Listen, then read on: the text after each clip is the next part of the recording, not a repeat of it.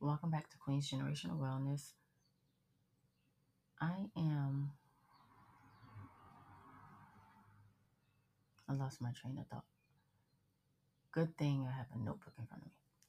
But this is part two of mourning, gratitude, and disrespect.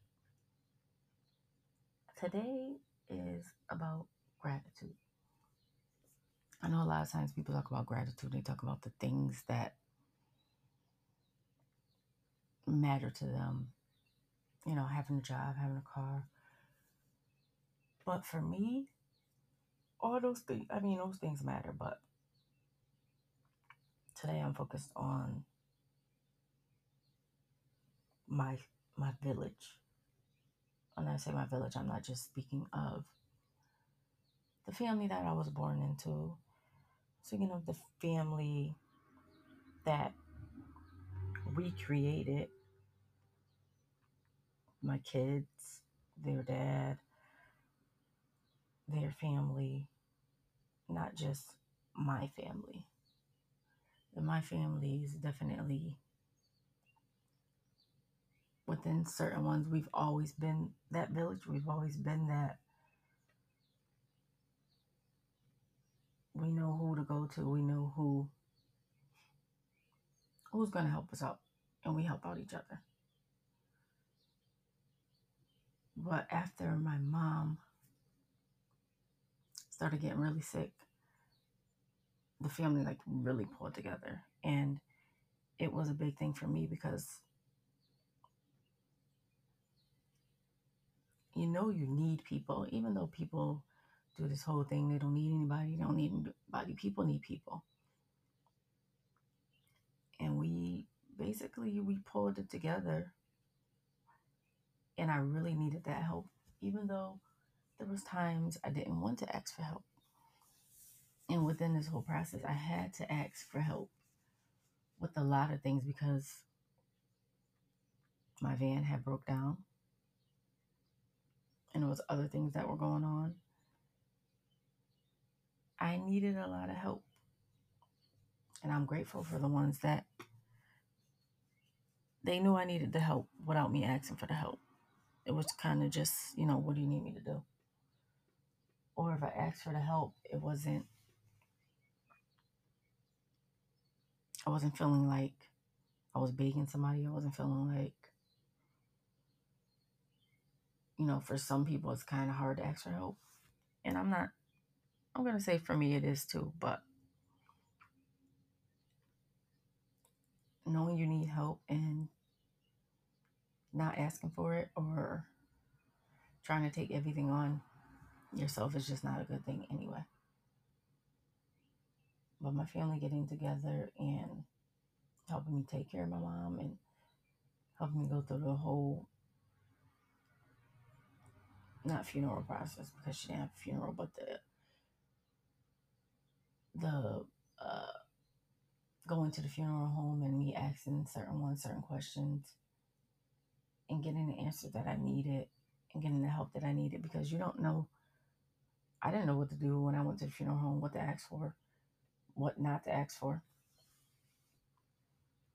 Um, I was also grateful for the for a few of the doctors my mom had because not only did one call and check on her because they didn't know that she passed, but the doctors called and, and gave their condolences. And that only speaks to how great of a person my mother was. Because she was a great person, even though some of her lessons I felt like, well, this doesn't make sense. And why is she doing this? But there was always some kind of method to her madness. And she was just a great mom and a great grandmother my children.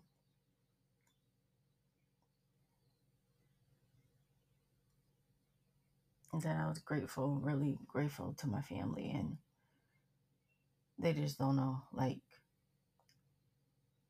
how hard it was to go to my mom's house and have to clear out her stuff and it being so much stuff. My mom has stuff from when I was a kid.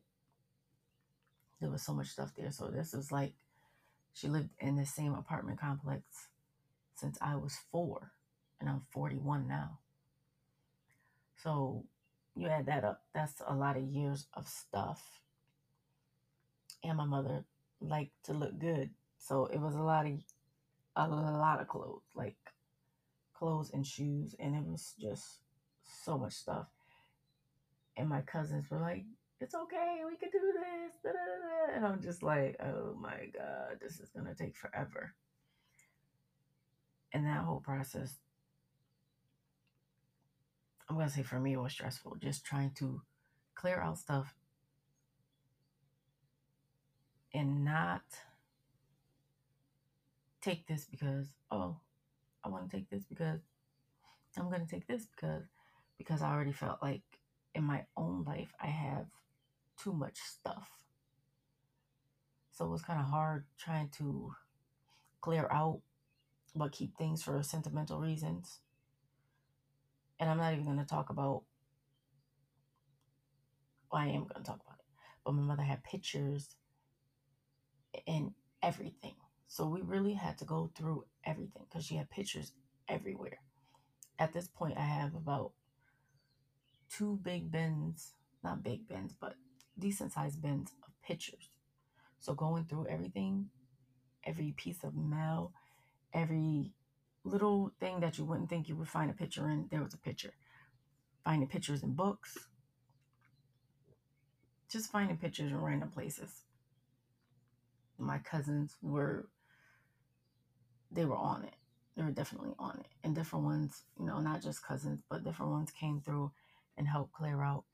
And that was such a process. And I am definitely grateful for the help. I'm also grateful for the the people that just let me not let me be, but some people were expecting me to have a a big breakdown, big don't know, but like a big breakdown. And I was explaining it to someone. I watched this in real time. I watched how my mother started getting worse and how things progressed fast and things that she said to me and things that she said to my cousins. I was mourning before she passed. So for me, a lot of people were sending me messages, "Oh, I know this is hard. I know this is this." And and in my head, I'm like I was already here in real time mourning this and dreading it and like is it going to happen today? Is it going to happen tomorrow? Is it going to happen tonight? If I go to sleep, am I going to get this phone call? So when it did happen, yes, I did cry. Yes, I do have my moments of crying, but the whole people telling me how I should feel and, you know, saying certain things, it was just, it was kind of annoying. But the ones closest to me, they were kind of, we know how you feel. We know you loved your mother. We've seen you in the mourning process before your mother passed away. So they kind of got me, which kept me from spazzing out on other people who didn't really understand it, who who don't get it. And in that, I say everybody's mourning process is different. For me, myself, I know that my mother is no longer in pain. She's in a better place, wherever that may be, whatever you want to call it, heaven or whatever. But the whole mourning process happened before she passed. And that may make sense to some people, and it probably doesn't make sense to some other people. But I'm not having any kind of breakdown or feeling like there's a black cloud over me. My mother taught me so much. I still feel her spirit. Part of of me is her. I see her in my kids. I see her in my family members. So for me, I kind of had the feeling of peace in that even though she's gone, I still have a part of her. I had 41 years with her, which is, some people might say it's not a lot of time, but I had 41 years with my mother. So her presence is still felt. And I'm grateful for that.